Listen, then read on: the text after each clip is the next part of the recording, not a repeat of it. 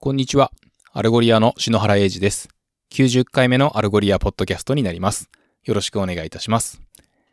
今回のトピックは2つになります。1つ目は、Shopify のコンバージョンを向上させる秘訣ということで、アルゴリアブログの記事を翻訳しましたので、そちらの内容のご紹介と、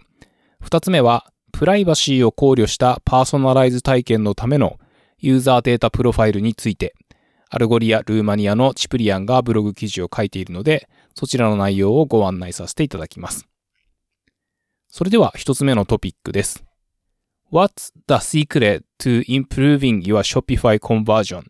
Great Search という記事の内容のご紹介になります。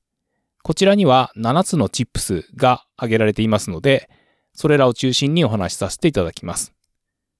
Shopify で小規模でインターネットショッピングを始めたばかりだとしても、すでに大規模に確立されているものであったとしても、Shopify プラス認定パートナーであるアルゴリアの API ベースなソリューションで、お買い物客の検索、ブラウジング、そして購買体験を向上させましょうといった内容になっています。そして先ほど申しましたように、7つの Tips の紹介ということになるのですが、こちらは Shopify だけに限ったものではなく、インターネットショッピング全般に言えるものかなと思いますので、ぜひチェックしてみていただきたいなと思います。一つ目の Tips は、検索結果の適合度の向上ということで、検索における適合度の高さは、ショッピング体験と相関関係があるというのは、まあなんとなくご理解いただけるかなと思いますけれども、ではその適合性というのは具体的にどういったものを指すのかというところのご説明になります。ここではタイポトレランス、いわゆるスペルミスやストップワードを使ってクエリを行ったとしても、お客様が望むものがヒットするようにということで、まあ、ズバリマッチするものだけでなくても、柔軟にヒットさせましょうというものです。そしてシノニムス。えージャケットと入力されたときに、まあ、例えばジップアップパーカーな、えーなども、えーヒットさせるといったようなところと、えープレフィックス検索の活用。こちらは、あの、パンツと、えートラウザーズをシノニムに登録しておくことによって、えー P とか PA などと入力された場合にトラウザーズもヒットするように。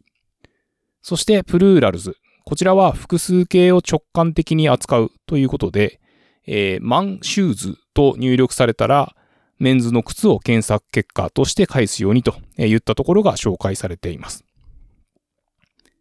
こういった取り組みを通じて、えービジネスレレバンス、すなわちクリック率やコンバージョン率、ポピュラリティといったサイトの指標を活用して、えー適合性をより良いものにして、お客様に、まあ、適したコンテンツを確実に表示していきましょうということで、えー例えば商品のコンバージョン率の向上にこだわりたい場合は、コンバージョン率が高い商品を一番上に表示させるようにといったことが考えられます。お客様のお好みや検索パターンは常に変化しているので、検索の適合性といったところは定期的に微調整しながら最適化を施すことが賢明で、Shopify ストアのコンテンツや商品カタログに変更が入った場合なども、クイックにチューニングをするのが、まあ良いでしょうということです。続いて二つ目の tips ですが、意思決定の指針としての検索アナリティクスの活用ということで、例えば検索をしてもらったけれども結果を得られなかったと言った場合や、逆にポピュラーなクエリーは何か、えクリックされたポジションはどこか、フィルタリングの使用状況とえ言ったようなところを見ていきながら、何はうまくいっていて、何はうまくいっていないのかといったところを特定しながら、え調整していきましょうということです。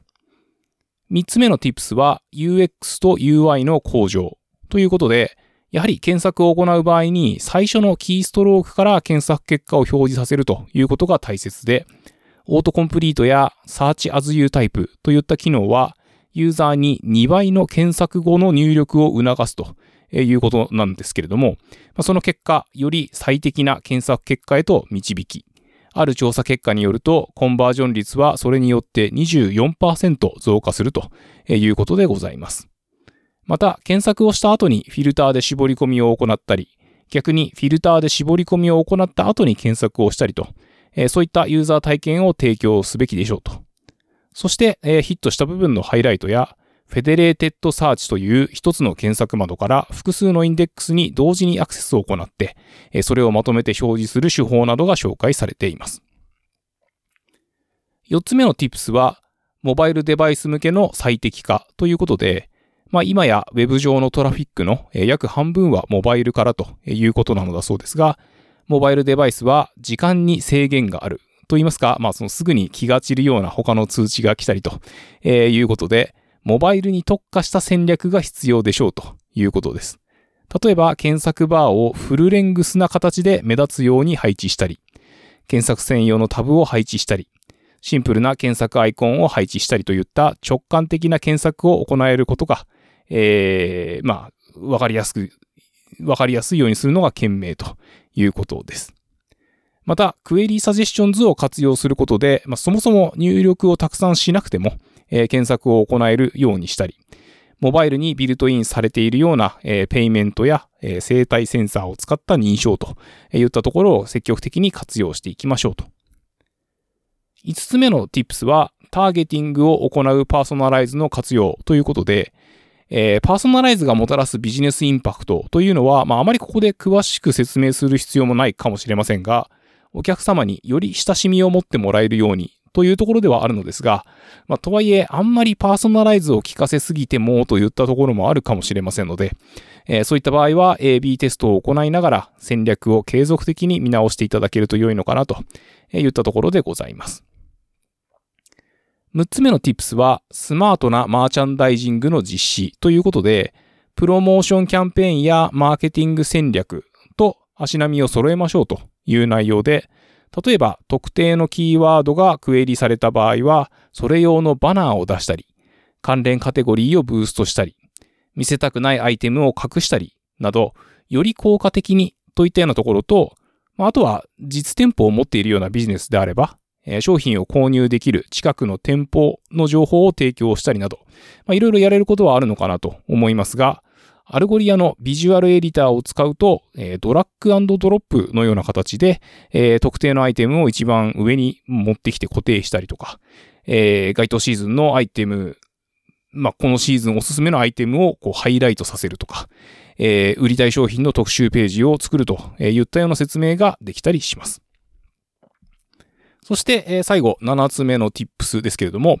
えレコメンデーションになります。こちらは Algolia Recommend という形で、サーチとは別のプロダクトとなっているんですけれども、どちらもお買い物客様のサイト上での行動に基づいてコンテンツをお届けするように動作します。そういった中で、例えば検索クエリにはマッチしていないけれども、今閲覧している商品を補完するような商品を表示させたり、えより洗練されたコンテンツを自動的に表示することができて、え日本語で言うところのおもてなしのようなイメージでレコメンデーションを提供することで、コンバージョンを最大化して幅広くカタログの露出を増やしていくことができます。ということで、えポーランドでおもちゃを販売している Noski Noski の Algolia Recommend 事例とか、えー、まあ、そこでの、えー、AB テストでの metrics を追っていて、まあ、それによると、えー、2、3週間で確実に、えー、結果が良くなったといったところが、え、紹介されていたりとか、えー、まあ、あと、 Algolia がですね、えー、先日、 Shopify Plus Certified Partner になったといったところは、まあ、こちらの、あの、ポッドキャストでもお話ししましたけれども、えー、ぜひですね、 Algolia の Search Discovery 機能をご活用いただいて、えー、あなたのビジネスの KPI がどれだけ改善できるかお試しくださいと言ったように締めくくられております。それでは二つ目のトピックの、えー、Introducing User Data Profiles for Personalized and Privacy Aware Experiences という記事です。データはあらゆる規模の企業が保有する最も重要な資産の一つですけれども、え、このデータが自分の知らないところで乱用されていたりしたら、ま、それは非常に問題なわけです。そしてそれこそが AI システムを使ってパーソナライズな提供、まあ、体験を提供している企業に対して、え、不誠実であると、え、見なしてしまう理由の一つであると言えるでしょう。そういったことが、GDPR や The AI Act in Europe、えー、 California Consumer Privacy Act、えー、Google や Apple といったベンダーの、まあ、そのサードパーティークッキーに対する規制の強化といったところにつながっています。そして、えー、2022年1月に、えー、オーストリアのデータ規制当局は、えー、Google Analytics をこと、使うことが、えー、GDPR に違反していると言った、まあ、判決といいますか、まあ、表明をしたそうなんですけれども、えー、エンドユーザー自身が、えー、自分のデータを自らコントロールするにはどうしたらよいかといったところが、まあ、非常に注目されている今日この頃でございます。まあ、そんな中で、えー、消費者の約8割は、えー、すぐにもしくは数時間以内には、えー、パーソナライズがされることを期待していて、一方で、えー、およそ同数の消費者は、え、オンラインデータのセキュリティやプライバシーに関して敏感になっているということです。まあ、つまりパーソナライズしたいけれども、えー、プライバシーは保護されたいという一見パラドックスのように、えー、思えるような状況ですが、えー、まあ私たちの経験では、ユーザーに価値と利便性を提供するためにパーソナライズを行い、まあ、決して押し付けがましくならないように慎重に行動するべきだというふうに考えています。そしてこういったパーソナライズの手法の効果を、えー、測定する際に考慮すべき点というのが、えー、挙げられていて、えー、一つ目は技術的な要素で、えー、インテリジェントなレコメンデーションシステムには、まあ、機械学習技術が必要であるとか、えー、二つ目はビジネス KPI、コンバージョン率、えー、平均注文金額、売上成長率などの推移を見ましょう。そして3つ目が、まあ、ユーザーの満足度ということで、まあ、これがなかなか計測が難しいところで、え例えばコンバージョンが伸びれば、まあ、それはユーザーが満足していることなんじゃないかというふうに見なしてしまうようなことも多いのかなと。えー、なんですけれども、まあ、ここでそのオンラインにおいて、えー、そ収益が向上したのだから、レコメンデーションエンジンはユーザーにとって良い動きをしているというふうに結論付けていいのかとえ言うと、まあ、その必ずしもそうとは言えない場合もあるかもしれなくて、えー、つまりユーザーの満足度という指標の優先度が下がりがちになってしまっていることも多いのではと言った疑問を投げかけています。そしてここに、ユーザーセントリック、まあ、ユーザー中心主義的な、AI システムは、まあ、プライバシーに配慮しているのかと言ったところに答える必要があるとえー、まあそういう、まあ、視点を持ちましょうということが書かれていて、まあでは、えー、プライバシーアウェアな AI システムとは何なのかという話になっていくのですけれども、えー、ユーザー自身がですね、AI システムに対して、えー、アクティベート、まあ、イネーブルする、まあ、つまり、えー、AI システムを含む、まあ、自分以外の第三者によって、えー、自分のデータがどのように利用されるのかといった、まあ、条件といいますか、をユーザー自身が決める必要がありますと。えー、このテーマについて掘り下げた論文が2つ発表されているそうなのですが、まあ、そちらによるとですね、えー、完全に匿名または限定的に匿名ということで、えー、例えばオンラインのお買い物客は、えー、匿名を選択してオンライン小売業者に自分の個人情報を開示しないと言ったことが選択できるとか、え、追跡の許可、えー、ユーザー、まあ、えっと、お買い物客は、まあ、自分のユーザーデータプロファイルへのアクセスを許可することによって、えー、サービスプロバイダーに対してその特定のユーザーを追跡しない。えー、すなわち特定のセッション中またはセッション後の個人活動を追跡しない義務を、まあ、そのプロバイダーに課すことができるとか。えー、データ保存の許可。まあ、これは、えー、サービスプロバイダーが特定の個人のユーザーデータプロファイルへのアクセスを与えられたとしても、えー、サービスプロバイダーはそのシステム内にユーザーデータのプロファイルを、まあ、保存して取っておくという権利がないことを意味する。えデータをバンドルする許可。え個人は、えサービスプロバイダーが、ま、その特定の、え個人のユーザーデータプロファイルを他の個人のユーザーデータプロファイルと、ま、結合、ま、組み合わせて、え使うことを、えま、阻止すると、え言った権利を有すると。また、えデータ共有の許可。ま、個人は、えサービスプロバイダーがその個人の、ま、個人データをですね、他の第三者と共有しないように要求することができるとか。えー、そして最後に、えー、データを販売する許可。えー、現在最も議論を呼んでいる問題ということですが、まあ、あの、顧客の個人データが顧客の同意なしに、えー、他の企業、まあ、企業間で、えー、売買されていると言ったことが、まあ、起こっているということでございます。そして、まあ、今日ですね、このような、え、ユーザーデータプロファイルの意味を理解するということは、まあ、実質的にですね、え、競争優位を得ることにつながるのではないかと。そして、え、ユーザーセントリックな AI エコシステムには、え、3つのレイヤーの、まあ、実装戦略があるとしていて、え、その1つ目がユーザーデータのタイプ。え、ほとんどのオンラインビジネスが扱うユーザーデータには、まあ、少なくとも3つのタイプがあるでしょうと。えー、1つが、えー、個人情報、えー、年齢とか、え、氏名、性別、住所とか、え、そして、えー、生成されたユーザーデータ、す、えー、べ、てのユーザーが持っているデフォルトの個人データに加えて、えー、まあ、その注文した時のフォームとか、えー、まあ、お問い合わせフォーム、えー、フィードバックした時の内容とか、えー、チャットエージェントとの、えー、対話、まあ、会話した内容とか、えー、で、まあ、E メールでメッセージをやり取りしたとか、えー、まあ、その、そういった、こう、インタラクティブな、えー、内容ですとか、まあ、そういった中で、まあ、ユーザーは、まあ、その、えー、やり取りをする際に、まあ、この情報を、こう、明示的に提供して、えー、で、まあ、そのオンラインビジネスは、そのデータを、こう、データウェアハウスに保存しておいて、まあ、そのほとんどこう内部データという形で保持されて、まあ、その explicit で internal なもの。そして、えー、まあ、ユーザー行動データですね。まあ、こちらの行動データは、まあ、ほとんどの場合、匿名化されているか、まあ、少なくとも、まあ、半匿名化されているので、えー、まあ、保存されるデータの中では最も shallow、浅いタイプだけれども、まあ、その、えー、訪問した個人情報を、えー、開示することなく、ゲストモードでウェブサイトと、えー、対話するとか、まあ、あの、そういったこのユーザー行動データっていうのは、まあ、暗黙的であるというふうに特徴づけられているということで、えこちらは、え implicit で external といったような形になっています。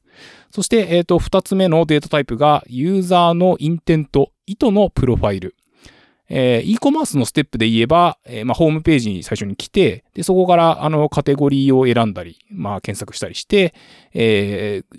まあ、アイテムページ、商品を閲覧して、まあ、その詳細ページから、まあ、あの、カートに追加して、で、最終的に、まあ、チェックアウト、あの、注文処理をするみたいな、えー、流れになるかと思うんですけれども、えー、このファネルの各ステップにおいて、えー、それぞれ特定のパーミッションが、まあ、付与されます。えー、まあ、プロファイルの、えー、表示、まあ、ユーザーが購入する意図がなくて、そのただ、えー、閲覧している、ブラウジングしているような場合は、えー、まあ、そのオンラインの、まあ、リテール業者は、えー、まあ、そのユーザーがホームページとか商品カテゴリーとか、まあ、あとは、えっ、と、詳細画面とかを、まあ、閲覧する際にですね、えー、自分の個人データ、その年齢とか性別とか職業とかには、えー、アクセスされないと。えー、まあ、これは、あの、ユーザーが、えー、高度なパーソナライゼーションの恩恵を受けられないことになってしまいかねないわけなんですけれども、まあ、もしこれですね、えユーザーが、まあ、半匿名化というか、を選択していて、まあ、その自分の閲覧プロファイルにのみアクセスを許可した場合は、あのー、そのユーザー行動データを元にして、まあ、その最低限のパーソナライズの恩恵はえ受けられるでしょうと。そして、え interest profile。えこちらはユーザーの、まあ、 intent、意図が変化して、えー、一つ以上のアイテムをカートに追加することを、まあ、決めた場合に、え、まあ、トリガーされるというか、まあ、例えば、えっ、ー、と、T シャツのサイズですね、まあ、またはその性別とかを選ぶ必要があるかもしれないんですけれども、まあ、あのー、そういったものがこう購入されるのであれば、えーまあ、その項目を購入するための、まあ、関心というだけでなくて、まあ、その生成されたデータの種類もそこで、えっと、開示をして、えーまあ、もしくは、あの、ウェブサイト上のそのチャット機能で、あの、店員さんと、あの、お話をしたみたいな、あの、こういった情報を、まあ、あの、パーソナライズに使うと、まあ、よりその精度の高い、あの、パーソナライゼーションを受け取ることができると。えー、いうことで、で、まあ最後に、えっと、ショッパープロファイル、えー、ユーザーが購入する準備が、ま、整うと、まあ、必然的にそこで、あの、クレジットカードの情報とかを、ま、追加することになると思うんですけれども、まあ、この時点でですね、このユーザーは、まあ、そのオンラインビジネスに対して、えー、信頼度が、ま、非常に高い状態になっているというふうに考えられると。そして、えっ、ー、と、データタイプの最後の3つ目が、えー、ヒューマン AI プライバシーハンドシェイクということで、まあ、こう、今まで話してきたことをまとめると、まあ、見えてくるイメージっていうのは、まあ、現状とは少し異なると。えー、まあ、このイメージは、オンラインビジネスと、まあ、ユーザーの双方によって、まあ、ひょっとしたら破壊的なものになってしまう可能性もありますと。えー、ユーザーセントリックで、えー、潜在的にユーザーが保有するデータモデルは、サービスプロバイダーを第三者の、え、データブローカーからの、えー、まあ、そのデータ収集から解放して、えー、常にそのユーザーの同意を得て、ユーザーから直接最も正確なデータを、えー、取得するためのツールっていうのが、まあ、提供されると。まあ、このような新しいデータモデルっていうのは、まあ、企業が、えお客様に対してよりパーソナライズされた体験を提供することに、ま、役立つわけですけれども、まより多くの、え顧客価値を提供しようとする、ま、企業間の競争も激化するかもしれません。さらに、えー、まあ、その個人、ユーザー個人は自分の個人情報がどのように使われるかをより、まあ、細かく、えー、コントロールすることができて、えー、より良いより関連性の高い、まあ、プロダクトとかサービスを受けられるという、まあ、利益を得ることができます。こちらの記事の中で、えー、提案している、えー、コアコンセプトに注目して、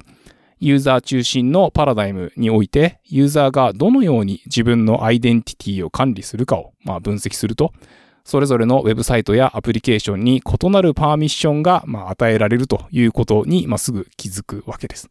まあ、つまり、えー、お買い物をするお客様の e コマースの好みに応じて、えー、自動的にパーミッションを特定して、えー、まあ、管理するといったような、まあ、必要がありますと。